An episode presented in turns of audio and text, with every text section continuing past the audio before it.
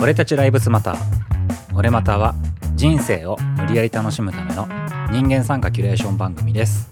皆さんこんばんは。今日も始まりました。俺マタです。まずは自己紹介からいこうと思います。都落ちの元シナリオライター庄司です。よろしくお願いします。末端漫画家キーワです。よろしくお願いします。笑い声入ってんじゃん。えー、サラリーマン吉田です。よろしくお願いしよます。ろしくお願いしますよろしくお願いします。ちょっとサラリーマン吉田のツッコミを入れる前に今日は岩ちゃんの方にツッコミを入れて、なんで半笑いなんですか？いや、もう僕ね、今かなりきつい状況で喋ってるんですよ。うんうんうんというのがですね、えーいきさつをお話ししますとね、ちょっと僕事情があって今ですね、えっ、と、地元の鳥取県に戻ってて、うんうんでうんうん。翔ちゃんと合流してね、ご飯食べて、今日夜食ったね一緒にそうそうそう、楽しそうだな。飯食って、うん。うん。で、えー今同じかなり近い空間の中で、ね、うん、うんうん。ね、録音してるんですけど、あの、うんうん僕のね、座ってるとこのすぐデスクを並べた右隣にですね、うんうん妻がニヤニヤしながら座ってるっていう、なかなかきつい状態なんです。喋りづれ。喋りづれもうニヤニヤしてるんだよね。喋れることのレパートリーが減ってくるねそうなの。だから僕はね、喋っちゃいけないことはないでしょまあ喋っちゃいけないことはあ言葉選ぶんだ喋っちゃいけないなって思ったらもう、黙りこくっていう手に出ますんでね。やりづれえそうなんだなと思ってください。あ時代なんだなっていうね。そうそうそうそうそう。はいはいはじゃあそんな中でそんなわけでね。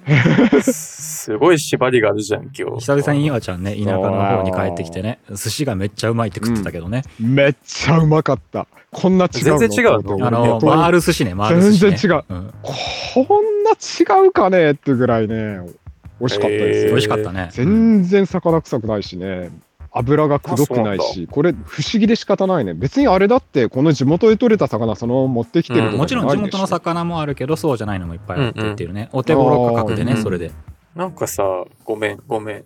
あの、話の腰折っちゃうんだけどさ、うんうん。ちょっとより細かに描写をするとさ、庄司さんも今同じ建物の中にいるんでしょ？そう今。あのね本当は対面収録したかったんだけどお互いの声入っちゃうねってことにして、一応部屋だけ別にしてるんだよね今うんうんうん。そういうことだよね。なんかね、不思議と庄司さんが今日よそ行きなんだよね。マジで？話し方が。うんあのねなんかねち、ょっとねいつもと空間が違うから俺もねなんか変なテンションなんだよねそうそう。なんかね、探ってんだよね。すごい。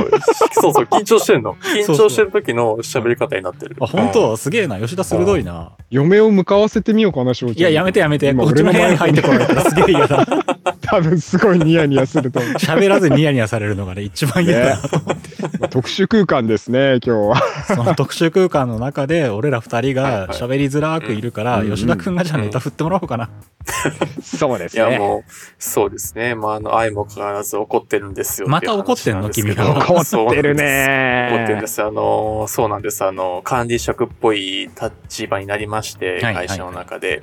はい、えっと、まあ、厳密に言うと、えーうん。僕の下にいるのって4人ぐらいなんですね。うんうん一つのチームで。で、あとはその、実際にその制作をする事業部が40人ぐらいいて、で、それはあのう各その職種ごとに一応管理者みたいなのがいるんだけど、その大きい事業部単位で見ると、そこのその方針を決めたり、人が足りなくなっちゃった時の採用活動の指針を立てたりとかっていうのは今僕がやってるんですね。うんうんやるないつの間にか出世したなやってるんですよ。そうなんですよ。社長に予算くださいとかさ、そうそう。うんこういう、今期はこういう方向でいこうかとかやってるんですけど、いや、すごい、めね。んどくせえんだわ、こういう仕事。まあめんどくさいだろうな そりゃねそうだね。そうそうそう、あのね、ねお客さんに向き合ってるだけだと、まあ楽しいんですよね。あの、こここうしましょうよとか、うんうんこういうソリューション入れましょうよとか、こういうデザインがいいよねっていうのすごい楽しいんだけど、うん。内向きのね、仕事、だる、うんだる、組織の内まずいね部はねそうそうそうだよね。うん。人間を動かさなきゃいけないんじゃないですか。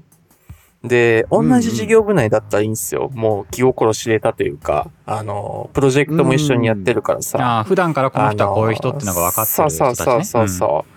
そうそう。一方であれですよ。間接部門に何かお仕事をお願いしなきゃいけない場面が出てくるわけですね。まあ採用とか、はいはいはい。の、契約処理とか、まあいろいろあると思うんですけど、そうすると、まあそこまで密に普段やり取りをしてないわけで、まあ人となりもわからんと。で、まあかつ僕はこういう、ちょっと、ね、怒りっぽくなる節があるうん。若い。切れ気味なんだろ、常に。そう、そうね。丁寧に言うな、丁顔も。強めだしね。顔面も結構ね、せっかちなのよ。うんそう。ガッと仕事中くるからねすげえ、そう、せっかちな人間が急にまあそういう、な関節部門の方に行くと、まあ、キャッてなるわけですね。関節部門の方は。うんうんうん。キャッてなると、おいって思うんですよ、僕は。うんキャキャじゃねえよ、みたいな。そうそうそうそうそう。そで、かつなんかこう、下手に出ないとうまく動いてくれないみたいな場面がすごい多くて、うんうんうーんなんで、俺、こんなにへこへこせんばいかんと？みたいな気持ちに今なってて、すごいね、ストレスがね、溜まってて、最近ちょっと爆発してまた、あの、キャッてなっちゃってるみたいなんですよ。どうしたらいいの？今さっきさ、ちょっと打ち合わせでさ、とりあえず吉田くんの怒りを聞いたんだけどさ、だいぶオブラートン包んだな、本番になって。そうね。いや、大人だな大人だなと思った。本当に、ただの悪口の応酬だったのにな。ね勝ち切れてたもんね。そうそうそうそうそう。優しく言ったなと思ったよ。すべてがね、あの、キャっていうのに内包されてたそうそうそうそうそう。あの部分吠えてそたから。のキャンの中に本当は何を言ってたかっていうことを想像していただけるとちょうどいいかなと思いますけども。そうそうですね。吠えじゃくってたもんね。どうしたらいいんですかね？その、人に物を頼むっていうのは別に僕苦じゃないはずだったんですけど、うん最近この、うんうん一個、まあ、まず一個、なんでこんなに下手に出ないと人は動いてくれないんだろうっていうのと、うんうんあと、なんでしょうね、人の回答に対してなぜ僕はこんなにすぐ、こう、イラッと思ってしまうのかっていう、うん。うんうん。うんこういう怒りを抱える場面、多分、お二人多いと思うんですよ。フリーランスだし、経営者だし、どうしのいできてます、どうあこな、こなしてるんですか？怒りを。じゃあここなすためのアンガーコントロールみたいな回今回は。アンガーマネジメントをアンガーマネジメント？そう。良き30歳が40歳に教わる良きアンガーマネジメント講座知りたい。この番組的には無理な話題だな、もともとが。なかなかだね。うんでもなんかさ、二人ってあんまり怒ってるっていうの見ない気がするんですよ。そのあー割と溜め込んでうん自分で頑張って、なんか、どうにか処理するみたいな、外にあんまり出てこない気がするんですよね。ああ確かになんかそれってどう外になんだろうっては出さないしあんまり持って、そうだな人にぶつけたりとかぶつけてあんまりうまくいくことってないから、今の状況だと、うんうん。そのうんあ、そうだね。怒るとうままくいかせるっていう人だったりとか、うんうん場面だったりとかもあると思うんだけど、自分の場合はそれがプラスに働かないっていうのもあるんだけど だからそういうことあんまりしないけど昔はね、はいはい。あの、うん。夜中の会社でね一人で自分の会社を破壊したことはある。どういうこと？自傷行為だね。そう。そう、自傷行為をしたことあるよ。物理的に？物理的に物理的にね、あの、ハイキックをね、食らわして本棚全部ぶち倒したことはあるしね。マネジメントできてね。そうそう。ただそれは悲しいことに夜中の誰もいないっていう前提があってやりつつ、はいえー自分でそれを最後にはちゃんと戻すっていう 悲しい出来事をね。辛すぎるなそれは。え岩ちゃんとかは一応漫画描くっていうのは一人の仕事なんだけど、やっぱ人とは関わるわけじゃない。うんそこのところどうなの、うんそういうことについて。えっとね、でも俺もやっぱり腹が立つこととかあって、わーっと怒って、でもその怒ったまんまぶつけてもろくなことにならないんだけど、やっぱメールとかで明らかにね、怒りを内包した正論っていうのをぶつけてみることがあるんだけども、わかるわかる、それは。うん。で、20年間、なんとなくでも仕事してきて思ったのは、やっぱ翔ちゃんと一緒で、うん。なんか俺がその若干感情的になっているメールを送ったところでですね、ろくなことにはならないというか、単純に俺がまあまあって言われて終わるみたいな感じで、どんなに俺が正しくてもね。うんうんうんはいはいはいはい。そうなんだよね。だから結局その怒りがね、向こうに伝わることはなくって、間に入ってる人が迷惑するだけなんだなっていうのが、なんとなく見えてきたもんで、できるだけその間に入ってる人を俺側についてもらうような物言いをするようになってきたと思う。大人やね。大人やねうん素晴らしいっすね。あのね、それが一番早いんだよね。一緒になって相手を攻撃しても、なんかそういうめんどくさいタイプの人って、むしろムキになっちゃうとか、黙りこくっちゃったりとかして話が進まなくなることが多くって、だからまあできるだけ間の人を味方につけて、うまく俺にとって有利な形で話を進めてもらうっていうようなのが しっかりしてベる。ストかなと。うんなるほど。ただね、間の人がね、相性によりけりだなと思うんだよね。真ん中にね。その人はめんどくさがったら、できるだけ無感情に進めるっていうのがベストだと思う。感情押し戻してる。え、でも、マネジメントしてるな。ダメ、ダメなというか、もう諦めが入った大人の意見の感じだったんだけど、そうだ。俺もでもね、戦うって手もあるけどね。あると思うけどね。俺もでもね、結構ね、モンスターを見てあ諦めが入ってるっていう部分はあったりとかして、僕今、ね、田舎で仕事をしてるわけじゃないですか。そうですね。うんあの、田舎のね、あの、おじい様というかおじいちゃんとかはね、本当にモンスターの方がいまして、例えばですねはいはいはい、僕がその先方の方から連絡をいただいて、で、うん待ち合わせどこどこでっていう話をするじゃない？うんで多分吉田くんみたいな、うん。まあ吉田くんみたいなというか、よくインターネットとかですごいいいことを言ってるような東京の企業っていう方だと、例えばね、打ち合わせの場所を、打ち合わせをしましょうってこれから話したとしても、まずその打ち合わせの場所を正確に伝えるっていうことから仕事は始まるって当たり前のように思うと思うのねそうで。すね。まあ、一般的なサラリーマンの、まあ、作法なので、まあ、どこどこの住所のなんとか何階に来て受付までいらしてくださいみたいなのねやりますね。で、うんそこができない、ねできない社会人はダメだっていうレベルにも達しないぐらいみんなやるわけでしょ、するぐらいの能力は。うん。新卒でもできますよ。うん田舎のおじい様はですね、はい。ローソンに来いって言うんだよね。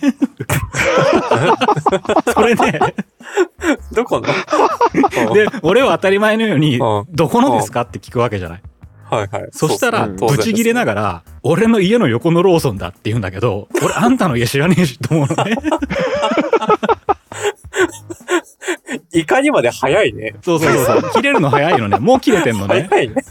お前はローソンも知らないのかっていうノリで来るのね。おうおいっぱいあるわって話だね。ちょっと難しいな。で、それも、あの、それ以上聞くと余計ブチ切れるから、あの、分かりましたって言いながら、いろんな情報をこっちで仕入れて、まず場所を探すっていうところから入ったりすることもあるわけよ。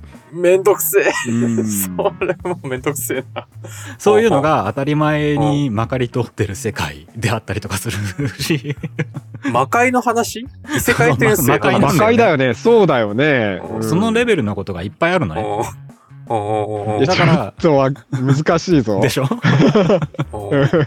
だからそれが当たり前な上に、それができなかったら、向こうは切れるし、あと最悪の場合はね、一番俺あってね、あの、大爆笑しちゃったのは、まあその方は仲いい方なんで、そういうキャラ含め笑い半分なんだけど、あの、急ぎであそこのちょっと仕事やってもらわなきゃなんなくなったから、来てほしいって言われて、で、その先方の仕事するところにね。うんうん。で、それはどこですかって聞いたら、俺も知らんって言い出して、ただ急がなきゃダメだって言ってくれてんの何を急げばいいんだよ。もうできることで言って頭を抱えるぐらいだよね。そうだね。だからえ、その前提の中から、ただできないとやばいし、自分にダメージかけてくる可能性もあるってことは、最後はなんとか解決しなきゃなんないってなるから、はい。もう何かに怒りを向けるよりかは、はい一。つでもその出来事が先に進むように 自分が考えなきゃダメだっていう責任感が生まれてきてね。もうあの、すいません。ちょっと私の悩みとレベルが違いすぎて、本当に、あの、すいませんでした。ちょっと、そうですね。レベルが違いすぎます、それは。意外と俺はね、はい違ったね。吉田くんと一緒なように、多分20代の頃とかって切れてたと思うのね。ええで、さっき岩ちゃんが言ったみたいに、自分の正当性を、あの、はい主張するために、なんか恥ずかしいぐらいにね、感情をうんうん。正論でごまかしたようなん感情バリバリのメールとかも送って、なだめられたこともあるしね。で、うん後で恥ずかしいなと思ったこともいっぱいあるし、なだめられるよね。そうそうそうそう。だから感情いっぱいに動いて、それがうん。もう失敗したことも恥ずかしいなと思ったことも、いや、それでも俺はこれが言いたかったなと思ったこともいっぱいあるんだけど、うんうん。まあ最近はね、そうだな、うん。うん。それ以上の出来事がいっぱい起こったから、ちょっと違うね。あ難易度減るだね。ね。殴られすぎてパンチドランカーになってるかもしれないね俺はね。異世界の話は、なまあ、ちょっと参考にならないか異世界な。大変すぎる。なんかねそれは。うん。でも、その、聞いてると、多分ね、モンスター、今のおじいさんのポジションっていうのは、今やうんうん俺のポジションなんだよね。ああ、そうそうそう。だから、こう、イラストレーターであったり、漫画家であったりなんだけども、うんうんやっぱモンスターっているんですよ。うんうんうんまあ、他にも小説書く人とか、まあね、クリエイターと言われるような人たちですよね。うんうん何がクリエイターだと思うけども。うんあの、ちっちゃく毒生えてきてんだよ。そうだね。う自分の世界への毒だよな。自分への毒だよな。ええ、それはね、うん読者が決めることですからね。そうですね。まあまあまあ、俺がまあ、じゃあモンスターになって、わーってわけのわからんことで怒ったのを、多分こう、うまい具合に、ちょうどよくこう、翔ちゃんみたいな人うが。バランス取ってくれて、うん橋渡しをしてくれてると思うんですよ。両サイドでワーワー言ってる人が。だから多分ね、間にいる人にとっては、その俺がこいつ厄介だなと思ってるもう片っ方がいて、で、その対極に俺がいて、ああ、なるほど。真ん中で、まあまあって言ってる人にとっては、どっちも大して変わらないんだろうなっていうふうにどっかで気づいたことがあって、そうですね。ええそうそうそうん言いたいことわかる。間の人にとっては、本当ちょっとのボタンの掛け違いで俺もモンスターなんだよなっていうことが、なんかね、どっかで分かったんだよね。とにかくね、感情的になってたりとか、自分の主張をしてるっていうのは、他者から見たら、もしかしたら何か騒いでるだけに見えちゃうことはあるのかもしれないね。そうそう。ある人の立場からすればどっちも一緒というか、どっちも取引先っていうか、変わらない。うん。言いたいことが出てきた今の意見。おうおうおう。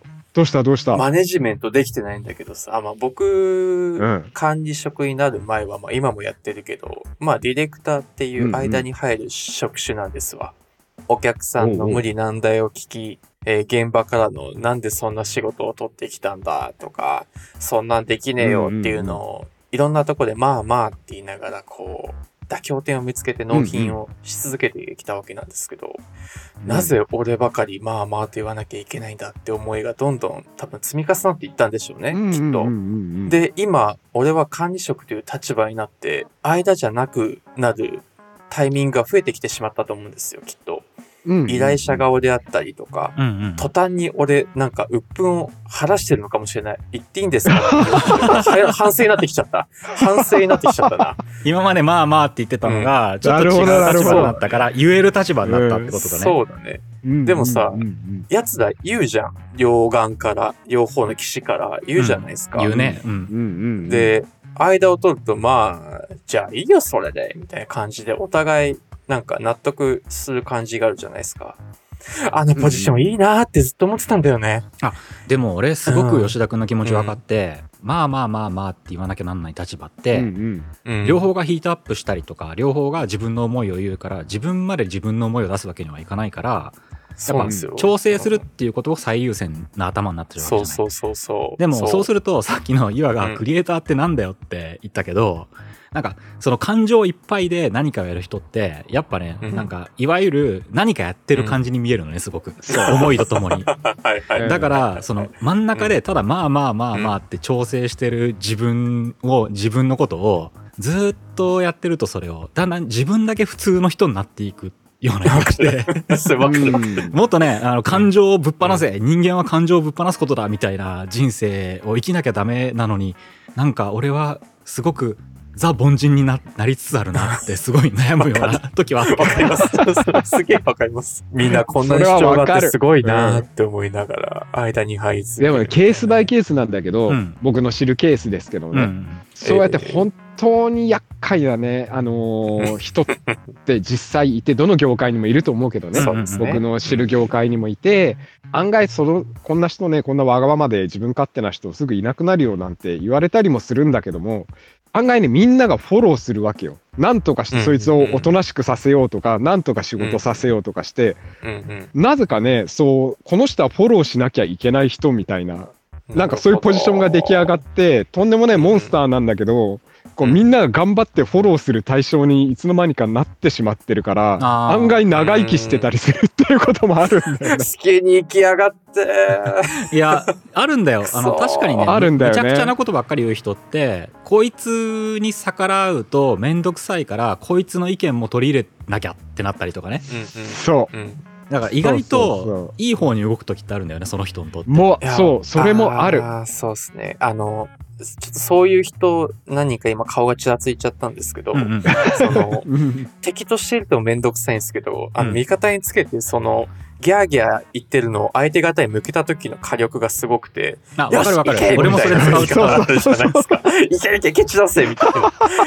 喋れ喋れみたいな。揉めろ揉めろみたいなさ。俺ね、俺すげえやるわ。身近にね、核弾頭のようなやつがいるんだけどね、何かあるとね、核弾頭をぶつけに、ね自分で消しかけるってよくやった。ああ、確かにそれはあるね。武器としてもあるよねそうそう武器として有用なんだよね、そういう人ね。いやいやいやわかるわかる。だから、ほんとケースバイケースっていうかね、そうですね。なんか、悪いことばっかりでも本当なくって、うんうん、立ち位置によって本当変わるよなって思うことはある。うんただね、俺の、俺の本当知る範囲だけども、本当に悪い人っていうのは一人もいなかった。すげえ厄介だけど。うんうんうん何かにものすごく一生懸命になりすぎて、こう視野が死ぬほど狭くなってるがゆえに、めちゃくちゃわがままだったりとか、まあそういうのはあったんだけども、こう人間として終わってんなっていうような人は、一人か二人ぐらいか三、いる四人しかいなくて。いたいた。結構俺でも思うのは、やっぱその仕事とかの中でそういう面倒くさかったりなんやかんやって、みんなが自分のね、まあ利益であるとかいろんなものを求めて求めて一生懸命な結果であったりするから、そうだね。そのそこの、うんそこがその自分にとってこれが欲しいっていうもんが確保されてさえいれば本当の意味でひどいってことはあんまないかなっていうのは思うね。ない、そうだね。ちゃんと責任を持ってやってる人。人たちだったらね。うん。うん責任がなくて最悪なことを言う足を引っ張るだけのような人はもうそれ以下のレベルのなんていうの前段階の話になっちゃうから仕事にもならん話になっちゃうからうんなっちゃうね。ってなっちゃったらどうしたらいいんですかね。ああこう、やっことうですかねまアンガーマネジメントの話に戻りますかじゃあ。アンガーマネジメントの話に戻るんだけど、キャってなっちゃうと、俺も、あ、これ以上言えねえなって思って、こう、もやもやってして、こう、帰るんですけど、うんうんうんこう、あキャってさせてしまう発言をしてしまう僕にもきっと問題があるんだろうなと、ちょうど今、収録日曜日で金曜日こう、もやもやっとしながら、とぼとぼ帰ったんですよ。言い過ぎちゃったのかしらって思ったり。うんそういう場面がちょっと最近増えてきてですね、どうしたらいいんだろうね。なんか、あの、そう、奥さんに最近言われたんですけど、めちゃくちゃダサいあだ名をつけられて、うん。チャッカマンって言われてるんですよ、最近。めっちゃダサいじゃん、それって思って。でもね、そもそも、俺、吉田くんがなんかおかしなことを言ってる場面ってあんまり見たことがない。そうだ。なうんで、ううんん、そんなに怒るもんかねって、普通の、普通のことじゃないけども、なんだろう、こうしなきゃいけないじゃんっていうことを、そうしなきゃいけないと言ってるだけというか、ね、それがちょっとこういう事情があって難しいんですよって言っても怒る人ではないじゃない、吉田くんは。ないですまあ。むちゃくちゃなことを言う感じはないよね吉田君はそうそうそうそうそうですね。があのね何がそんなに怒らせてるんだろうっていう気がするね。あの、なんだ、気がやっぱ短いんですよね。早くやってほしいっていう気持ちと、あとあの、僕の言っていることと要求をうまく理解、その、汲み取ってもらえなかった時に、何回同じ話をしなければいけないんですかみたいなことを言ってしまうんですね、僕。あうん。そういうのを奥さんリモートワークなんで分けてすごい見てるからだと思うけど、あうんうんうん打ち合わせが終わるとボソッとチャッカマンじゃんって言うんですよ。そんなすぐ怒んなくてもいいじゃんって言われるんですけど。それに対して僕も奥さんには声を荒げないけど、いやでもね、今の人に僕はこの話はもう2回もしていてね、それでまた聞かれたんだけど、そしたら、言うじゃんって言ってしまって、それに対しても、ほら、チャッカマンじゃんって言われるんですよ。もう俺はチャッカマンなんだよ。どうしたらいいんだよ。どうしたらいいんだ、これは。まあでもあの、本当に良くないなと思ってはいるんですよ。その、割とすぐこう、せかしてしまったりとか、うんうんあとはこう、思ったアウトプットが出ないときに、こう、つっついた上で、なぜ出ないのかっていうのを早口で言い出すらしいんですね、どうやら僕は。うんなんかすごい、すごい早口でなんか言い出すらしいんですよ、奥さん曰く。あの、倍速になればなるほど怒ってるんだなっていうのがわかるらしくて、うんなんか、めちゃくちゃ喋ってるらしいんですね。僕そのつもりないんですけど、うん。多分そうすると相手としてはなんか、俺にめちゃくちゃ早口で何か言われて、きっと処理できないじゃないですか。まあ処理できないだろうねそうそううわ、めっちゃなんか言っててだるーってなって、多分その場終わって、何言われてたんだっけってなると思うんですよ。っていうのが悪いんだと思うんだけどなどうしたらいいんだろうな。あのー 結構ね、そういう怒られたりとか、そういうことの時って、結構、その話の内容ってやっぱあんまり人って覚えてないんだよね。覚えてない。そうですね。んんうんわ、かる。感情でもうう、抑えれば跳ねつけるみたいなところがあるから、ね。受け取ったのは感情だけっていうパターンもあって、うんうん怒っていたっていうのだけで、私は怒られたとかだけしかやっぱ受け取ってなくて、うんで内容がどうこうっていうところについてもうお前がダメだっていう言われ方がその中に入ってたとしたら、私はダメなんだっていうことにやっぱへこんだりとか反発したりとか例えば純粋に私はダメなんだってへこんじゃう人もいるだろうし、うんうん。で気の強い人だったらあいつはうん。俺がダメなんて言ったらあいつこそ分かってないって思ってる 人もいるかもしれないし。そうだね。だから俺は結構人を注意するときに気をつけてることがあって、うんうん。あのーこれはちょっと吉田君がそういうことを言ってるかどうかは置いといての話なんだけど、うんうん。まあ、俺、俺はまあそこまで怒らないタイプなんだけど、その怒怒り怒りでね。うんうん。なんだけど、その中でも気をつけてることがあって、割と俺は人に注意するときって、あんまり感情を込めずに、注意点だけをサクッというように心がけてるのね。素晴らしい。うんうんうん否定することと注意することってどうだろうなってふと考えた時があって、うん例えばすごい最悪の言い方で言うと、だよ、それって、うん。まあ、あの、親としてもあるのかもしれないけど、うんお前は小さい頃からこうだったとか、ああ。お前は小さい頃からこうで、こういう育ち方をして、こういう人間だから、これはできないんだって、それは直さなきゃ、お前という人間はダメだっていう言い方をすると、すごくそれって人格否定になっちゃうと思うのね。そうですねう。んそれはダメですね。前、前からお前はこういうことをばっかり失敗してて、お前はこういう人間なんだって割と決めつける人って多いと思うのね。特に人のことを見抜けるとかって思ってる人の方が、勝手にこいつはこういう人間で、だからこれが苦手でとかっていうのを自分の中で決めてるから、その人が怒るときに、お前はこういうところがダメだからって言い方をすると思うんだけど、それってすごい人格否定になって受け取った方ってへこんじゃうと思うから、うんそうですねんんうんだからそれをせずしないように俺はしようってすごい心がけてて、だから、あれはこうしなきゃダメだよっていうのも、過去とか、君はここがとかっていう、まあ偉そうな言い方せずに、もう端的に、あ、こことこことここはこうしなきゃダメだからねって、もう、うんうん。あんまり感情も込めずに言うのね。なるほど。うん。で、それしか言わないのね。でもさ、その感情を込めないで言うことで怖がられたりしない？あーあの、それは俺は気をつけなきゃなんないかもしれないね。あの、うん何考えてるかわからないって思われないようにしなきゃならないね。庄司さんそれありそうでね。なるほどな。俺は、うんうん。すごくうん。平和でありたいといつも思ってしまうので。みんなそう。みんなそうよ。そうだね俺もそうだねようん。きっとこうした方が良くなるねとかいう言い方あ優しいー一番優しい優な。めっちゃ優しいね。こっちの方がかっこいいよとか、こっちの方が効果的だよ。優しいなうん良くなるとかいう言い方もしなかったかもしれない。この場合はこっちの方が適してるんじゃないみたいな言い方を、ううんうんしてきたかもしれない。喧嘩したくないんだよね。そう僕、途中で強めのパワハラを受けてたから、そこでちょっと歪んでしまった部分があると思ってるんですよ。その、伸びたんすよ、結構そこで。うん、でね、そこ、どういう環境で育っていたかというと、今ちょっと思い出してるんですけど、うん何を言われてきたかなんですけど、うんえまず殺すぞ。はい。えーうん殺すぞ。うんえー次、ぶち殺すぞ。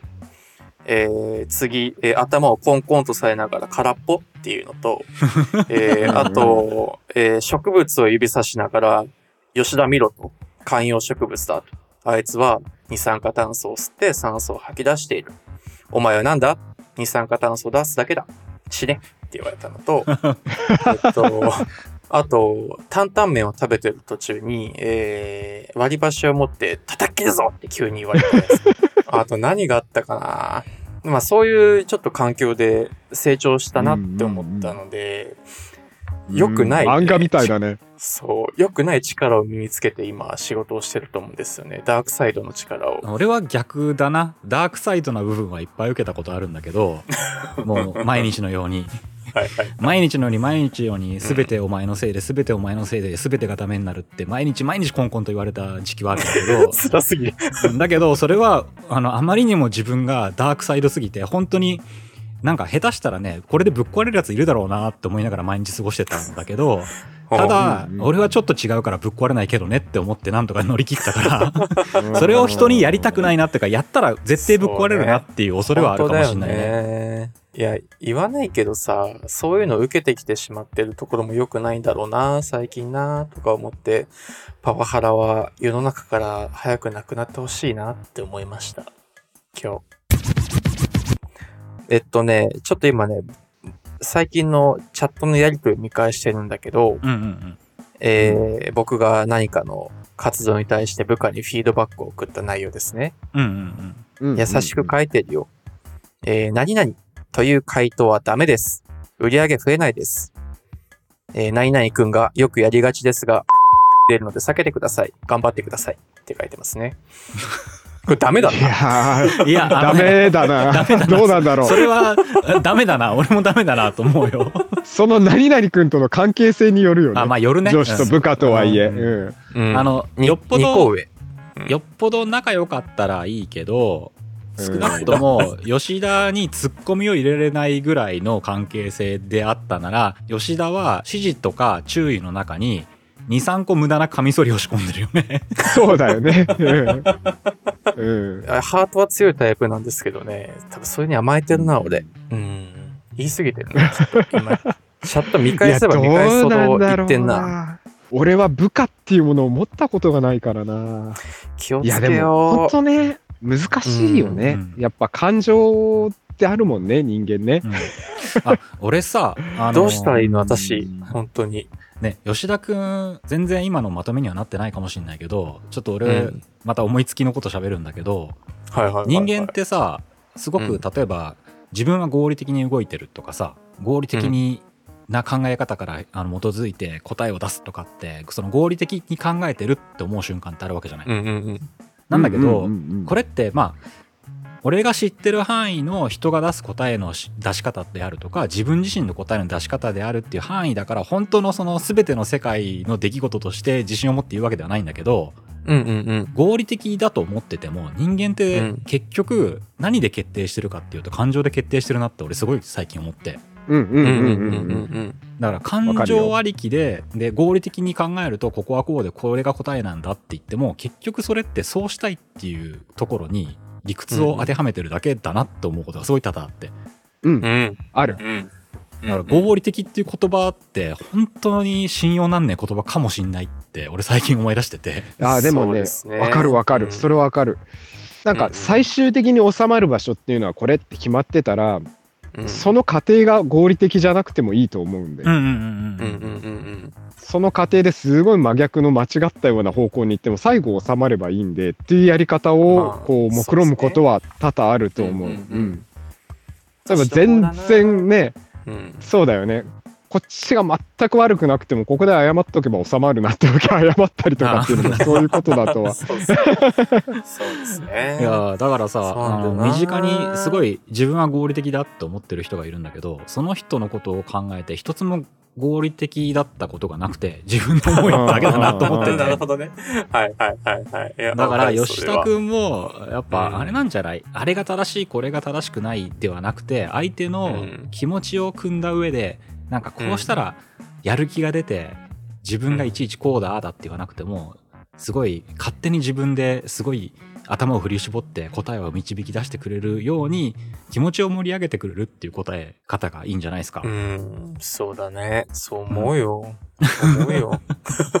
なかなか吉田君ってさ難しいけどねそれも。うん。なんだい？吉田君なんかその部下の返信とかってさ結構もう、わーって返す感じなのわーってもう文章作ったらそのままポンと返す感じなのいつもいえ、えっと、一番凹みそうだなっていうのをすごい考えて出しますね。それは2ちゃんでやるやつじゃない そうだ、か2ちゃんから進化してないんだよ、お前は。お前2ちゃんの分かった答えが。あの、吉田くんは、やっぱり、あの、2ちゃんにどっぷりハマっていた、あの学生の頃から何も変わっていないっていそうねだよイニチアシブ取りたいだけじゃないかそうそうそうそう。最悪の人間性があったね。マウンターだ、マウンター、お前は。マウンタそうだーなそうだなそして今管理職になったことで思う存分マウントを取ってるんだよそうさ、そうだ、そうだ。人間性がクソっていうだけだ、これは。一瞬ね、一瞬あのウェブディレクターの時は、みんなうん2チャンネラーみたいなやつの中に、それをなんとかする運営側みたいになってたから我慢してたんだけど、うんそうだね。そうだね。一般の人と話し出したら、途端にボロが出始めてるね、きっと、ね。そうだ。そうだそうだ。そうだ答えがやっとれたわ。そうなんだよ。へこませるための返信なんてするんじゃするんじゃないいよと。仕事が円滑に回らなくなるぞ。合理的じゃない。合理的じゃないの、全く。感情の問題だったな。確かになんか、今、言われて思ったんですけど、僕のお客さんって、まあ大体、そう、IT とか詳しい人で、うんうんあと、は、ちょっとやっぱ性格ひねてる人が多かったんですよ。その、あの、うまくハックしてやりましょうぜ、吉田さん。我は賢いみたいなやってやりましょうぜ、みたいなのと、あとは、行きましょうぜ、つって、予算がっぽり行きましょうぜ、みたいなのと、うんあとは、現場のメンバーはメンバーで、まあ、あの、こういうことを理解してくれるんだら、まあ、手伝ってあげますよ、みたいな、な 多分、仕事をしてたか、わからった。分かった。俺で今はっきり分かった。吉田くん、あの、君自身も2チャンネラーから全く成長がないんだけど、うんうん。吉田くんの環境もやっぱ2チャンネルだったんだよ。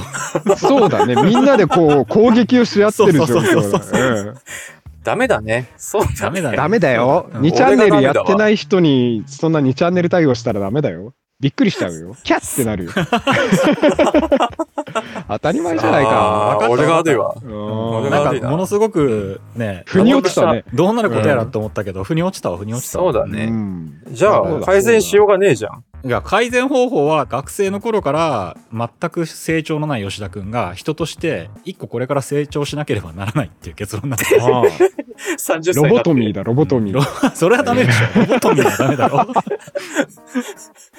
もっとダメになりそうだ。俺のロボトミーは。なるほどな。そっか。つまりまだ吉田くんはこれからまだまだ伸びしろがある。うん伸びしろがあるってことだねねまだまだ成長の価値があるんだな。まだまだだ。ね、まだまだ遺伝的に吉田家の天井はまだまだ高いと。うん吉田家なめんなと。まだまだ俺は成長するぞってことですよ。すねいや、まあこれからとんでもないモンスターになるかもしれないけど。そうだな、別の方向で。そうですね令和に合わない話をしてしまった。ちょっとこれ以上やると俺が最悪っぽくなるから嫌いでマネジメントしません。伸び伸び生きてきます。今日は、いそんな中で優しい言葉を一番発することができるゆあちゃんがじゃあ締めてください。